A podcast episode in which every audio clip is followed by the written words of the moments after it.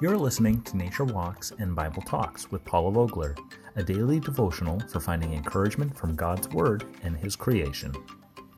Something I would really like to see during my lifetime is the Great Migration, when millions of animals make the trek from Tanzania and across the Serengeti into Masai Mara in Kenya.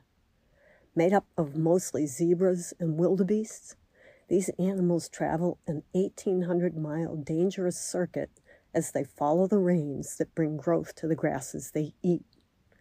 We'll talk a bit more about them after today's verse found in Ecclesiastes chapter 4 verse 12. It says, "Though one may be overpowered, two can defend themselves. A cord of three strands is not quickly broken." Chances are, if you see wildebeests, you will also see zebras close by. Why is that? They have an interesting alliance of friendship, as it were. It's true that there is safety in numbers, and when it comes to danger, the zebras can take advantage of the wildebeest's hearing, while wildebeests can rely on the zebra's keen eyesight.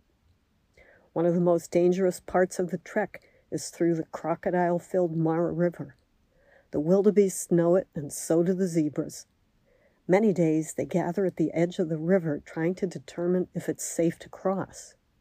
If the fast moving river doesn't sweep an animal off its feet, the silent crocodiles are just waiting to grab a meal. What I found most interesting about the wildebeest zebra alliance, though, is their feeding habits. You would think with all those animals, millions and millions of animals, food would become scarce as both graze their way during the trek in search of ever more grass to eat. But while zebras love to graze on the taller grass, wildebeests prefer the shorter grass zebras leave behind after they eat, so there's food for everyone. While what the wildebeests and zebras have may not be exactly what we would call a friendship, God has given us many examples of friendship in the Bible. The one most people talk about is that between Jonathan, King Saul's son, and David, the king anointed to replace Saul. They worked together, helped each other, and loved each other, even though Jonathan knew David was chosen to take his father's place.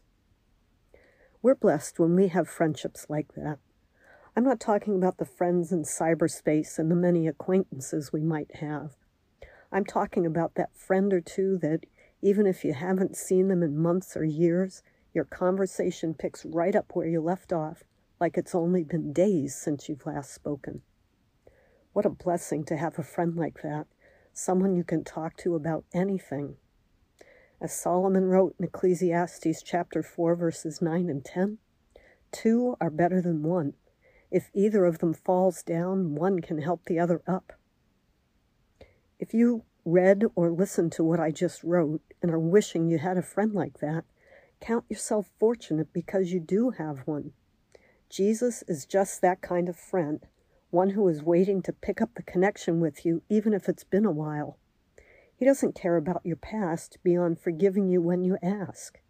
He's interested in you right now, who you are, and how he can help you. He accepts you for who you are, warts and all, as they say, and is ready to stand by your side as you make the decision to move forward with him into a transformed life. His love for you knows no bounds. Friends like that may be few and far between in this world, but be thankful today that you have friends in heavenly places. What a friend we have in Jesus.